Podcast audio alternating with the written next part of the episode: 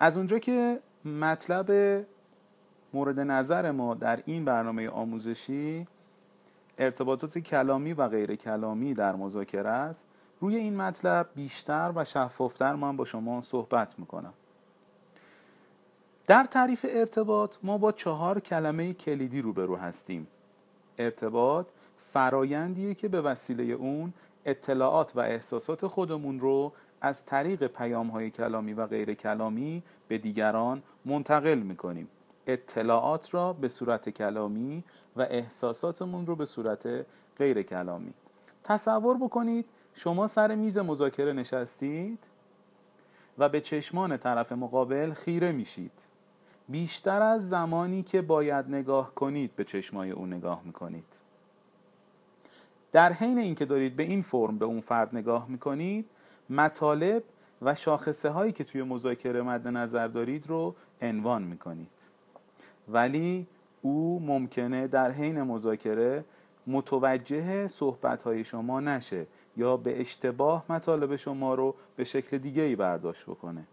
چون در زمانی که شما داشتید صحبت می کردید اون داشت به حالات غیر کلامی و نوع نگاه شما توجه می کرد نکته ای که در بحث ارتباطات باید بهش توجه بکنید اینه که افراد ابتدا می بینند سپس می شنوند این نکته رو همیشه به یاد داشته باشید. اگر در وضعیت رفتاری شما موردی وجود داشت که ذهن مخاطب شما رو مشغول می‌کنه اطمینان داشته باشید به بخش خیلی زیادی از صحبتهای شما گوش نمیده نمیده. و شما به نتیجه که دلتون می‌خواد نمی‌تونید برسید. شاید در حین صحبت شما نکات مهمی وجود داشته باشه که دلتون می‌خواد طرف مقابل اونها رو بشنوه.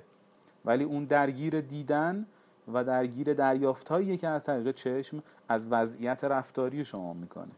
لذا اولین نکته ای که باید بهش توجه بکنید اینه که حتی امکان اطمینان پیدا بکنید که طرف مقابل شما مشکلی بابت دیده های خودش از وضعیت ظاهری رفتاری شما نداشته باشه. اون موقع می‌تونید مطمئن باشید که صحبت های شما اگر با لحن و جمله بندی های خوب عنوان بشه شنیده خواهد شد.